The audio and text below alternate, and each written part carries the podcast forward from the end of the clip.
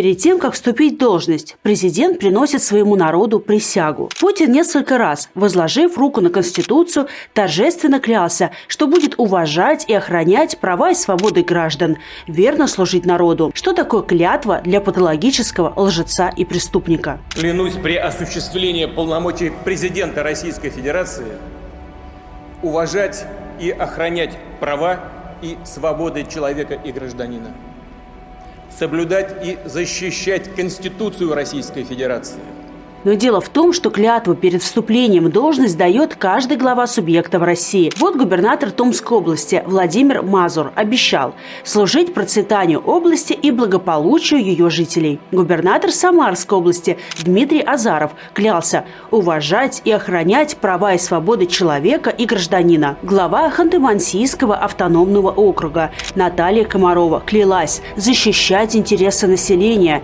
То же самое в Татарстане, в Ростовской области, области, в Республике Бурятия и в каждом другом регионе России. Они клялись, что будут действовать в интересах своих земляков – но что мы увидели с началом войны? Мы увидели истинную трусость и беспомощность армии чиновников от западных границ до Дальнего Востока. И если Путин, начав безумную войну, предал свою страну, то главы регионов, местные чиновники и депутаты подхватили и продолжили его дело на местах. Что произошло 24 февраля в прошлом году? Путин самолично решил, что Россия должна напасть на Украину. Он не спросил ни у вас, ни у меня, ни у кого. Он просто поставил всех россиян перед фактом, что теперь мы граждане страны оккупанта. Ему плевать на ваши планы о будущем, плевать на вас, на ваших детей и родственников. Путину на старости лет стало скучно, и он втянул всех в эту кровавую авантюру. Вы ведь помните свою первую реакцию, когда узнали о начале войны? Это безумие, такого просто не может быть. Это нужно остановить. Если там, в Москве, на Старой площади сошли с ума, кто-то из чиновников в остальной России должен громко заявить об этом. Но картина чиновничьей трусости и бесхребетности в путинской России оказалась куда более удручающей, чем мы могли себе представить региональной власти, вся эта так называемая региональная элита оказалась абсолютно кастрированной. Из-за своей трусости они снова присягнули Путину, а значит, добровольно согласились стать соучастниками преступлений в Украине. Для публичной коллективной присяги Путин воспользовался датой оккупации Крыма. К 18 марта было уже ясно, что Блицкрик провалился и по всей стране были организованы праздничные концерты, на которые местные власти сгоняли бюджетников. Вот только в этот раз в роли бесправных бюджетников были еще и сами губернаторы и председатели заксобраний. Кремль заставил их, как послушных собачек, выйти и присягнуть верности хозяину. Мы сегодня должны, как никогда, едины и сплочены. Тогда победа будет за нами. Поэтому наш президент – Владимир Владимирович Путин дал своевременный и стратегически важный приказ о проведении специальной военной операции на Украине. Недавно издание «Верстка» рассказало о том, что Кремль рекомендовал губернаторам максимально публично съездить на войну в Украине – это отлично укладывается в логику о том, что федеральная власть старается замазать кровью власти региональной, а те под страхом никак не могут в этом отказать. Никто из глав регионов не вступился за своих земляков, никто даже не поставил публичный вопрос, а правильно ли мы делаем, что посылаем своих граждан в соседнюю независимую страну убивать и умирать. Это и есть результат 20-летней отрицательной селекции когда к власти, в том числе региональной, допускаются лишь самые послушные режиму исполнители, которые думают только о своих шкурах. И даже такая ужасная вещь, как война, не заставила их опомниться. Не знаю, в каком регионе вы живете и смотрите сейчас этот ролик. В Дагестане или в Ставропольском крае, в Тюменской или Владимирской области. Но я знаю, что ваши местные власти предали вас и предают каждый день. Вместо того, чтобы защищать вас и ваших земляков от этой бессмысленной войны, они, напротив, ее прославляют. Даже если ваш губернатор старается лично не высказываться на тему войны, в любом регионе есть подконтрольные местным властям СМИ.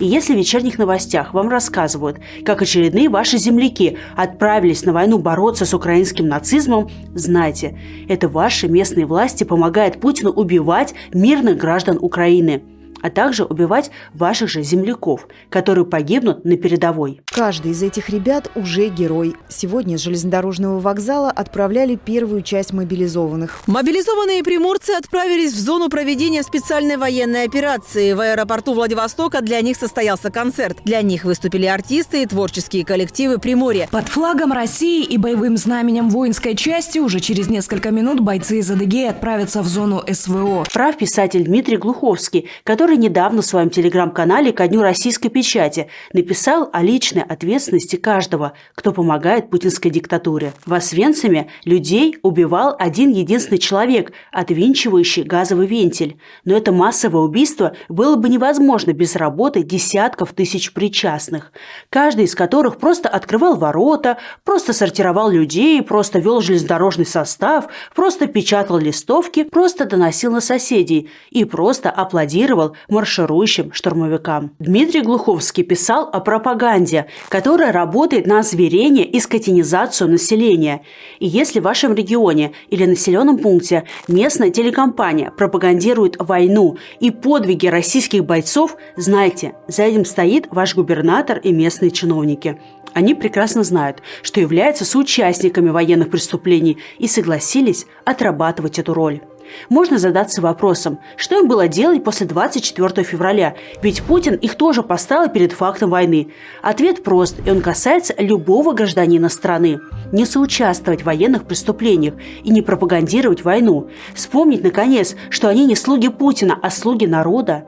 Действовать в интересах граждан – это их обязанность. Они могли назвать войну войной. Они могли саботировать работу, уволиться в конце концов.